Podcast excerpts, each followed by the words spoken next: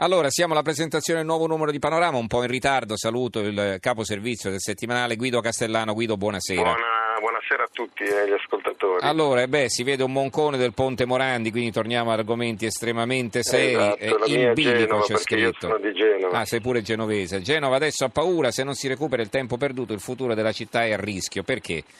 Perché Eh, allora, siamo- abbiamo fatto un'inchiesta nella nostra città, abbiamo chiesto dal presidente del porto a- al nuovo commissario Bucci, passando per Toti e a Confindustria, eccetera, che cosa a 60 giorni dal crollo del ponte a che punto siamo. no?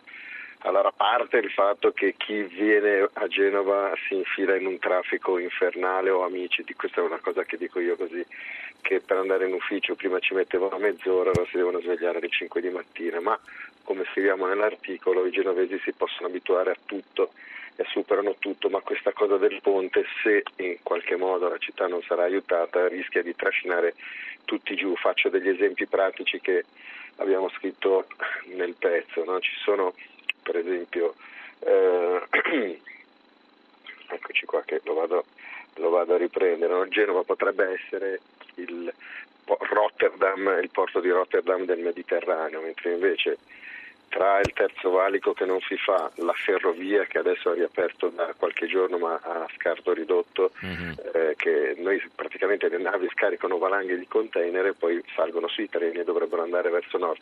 Se ci fosse il famoso terzo valico riusciremmo a collegare il porto di Rotterdam al porto di Genova e tutte le merci circolerebbero molto più facilmente, ma i grillini per esempio a questo si eh, oppongono. Il ponte crollato, cosa succede? I container, 1300-2000 container al giorno, salgono su gomma e partono creando dei traf- dei- degli ingorghi. Cioè, se anche ci fosse il ponte sarebbe un guaio, figuriamoci adesso che manca. Adesso quindi- che manca, e quindi quello è il problema. Ma qual è il problema? Che le aziende che scaricano a Genova non è che possano fare beneficenza, quindi a un certo punto cercano eh, nuove Vanno destinazioni. da un'altra parte, chiaro. La Spezia, Savona, adesso sta- diventerà un grande hub, ma addirittura Genova per il 70% è il porto dove tutte le merci che la Lombardia esporta, per esempio, vengono imbarcate. ecco.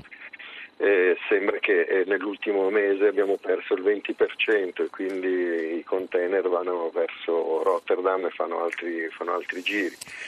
Quindi il porto è in grossa, in grossa Mhm. difficoltà, ma ci sono tante aziende, si parla di 3.500 imprese che sono in difficoltà, tutta la valle che è a nord del ponte è completamente tagliata fuori.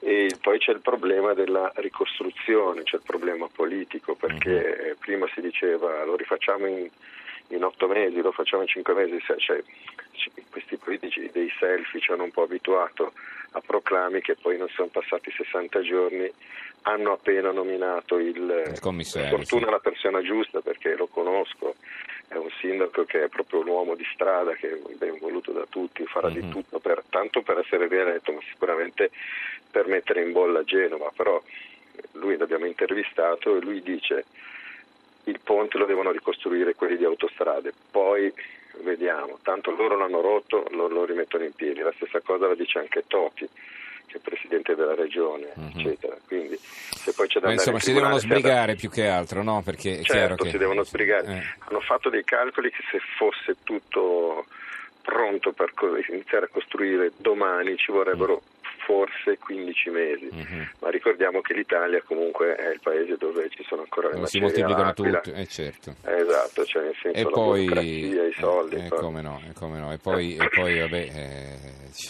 ci, sono poi appunto le, le- le- le divisioni politiche, ci sono così i dispetti e così via, quindi vabbè. Bisogna sbrigarsi, non si può perdere tempo, diciamo così e basta, dai. Allora, Esatto. mm, parliamo invece degli altri argomenti, degli altri servizi che ci vuoi Ah, sottoporre alla nostra c'è un attenzione. articolo sì. divertente che ha fatto, mo- abbiamo intervistato quel professore eh, del CERN eh, Che è stato Ginevra, licenziato. Alessandro Strume che, sta- che- che ha detto che gli uomini sono meglio sono strumentalizzati che le donne nella fisica non ci devono entrare e adesso rischia di perdere il posto al CERN all'Università di Pisa eccetera e stata un'intervista molto divertente consiglio di andarla a leggere perché non chiede scusa anzi si fa le sue ragioni sostiene che ha ragione lui, lui ha applicato una tecnica scientifica, matematica che studia eh, la chiamata bibliometria. Mm. Andatevela a leggere perché è divertente, lui spiega scientificamente perché i maschi hanno più diritto delle donne a diciamo, avere successo nel mondo della fisica. Cioè sono più portati, non, diciamo, non parliamo di diritti perché sennò qui succede un putiferio. No, diciamo no, no, che eh, sono sì, più portati sì, eh, a sfondare una, in questa un, materia. Ecco. È un eh. po' uno scienziato matterello, insomma, eh è divertente come, come l'ha spiegata questa cosa. Uh-huh. Poi... E poi è divertente, per esempio, abbiamo intervistato questo super eh, guru della sicurezza informatica che si chiama Rick Ferguson, che è il vicepresidente di un'azienda che si chiama Trend Micro, che è famosa per gli antivirus, però questo qui è a livello mondiale la persona più accreditata dal punto di vista della sicurezza informatica, che ci ha raccontato in anteprima quali saranno le minacce a cui dovremo fronteggiare nel, nel prossimo futuro, cose dei, il virus di una volta adesso mm. è un'intelligenza artificiale cattiva che riuscirà a farci fare delle cose eh, a rubarci i soldi in un modo particolare. Vi faccio un esempio che ci ha raccontato lui in un'intervista che abbiamo fatto a Londra. Eh, studiando il nostro, il nostro, behavior, il nostro comportamento online, i video che magari abbiamo postato, lui, questi nuovi virus dotati di intelligenza artificiale riusciranno a diventare veramente noi, con la nostra voce, con il nostro modo di parlare, con il nostro modo di ah. scrivere e quindi si sostituiranno a noi, imbroglieranno a noi e creeranno delle frodi par- pazzesche.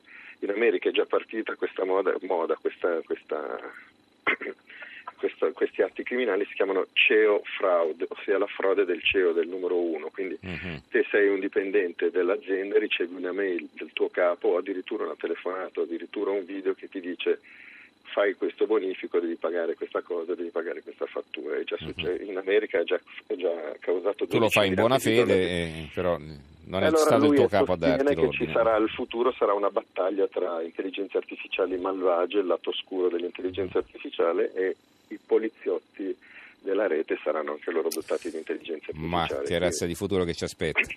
Va bene, allora Va ricordiamo bene. la copertina di Panorama in edicola tra qualche ora, in bilico ed è il ponte Morandi. Genova adesso ha paura, se non si recupera il tempo perduto il futuro della città è a rischio. Questo numero ci è stato presentato dal capo servizio di Panorama Guido Castellano. Grazie Castellano, buonanotte. Buonanotte a tutti, buonanotte. Buonanotte.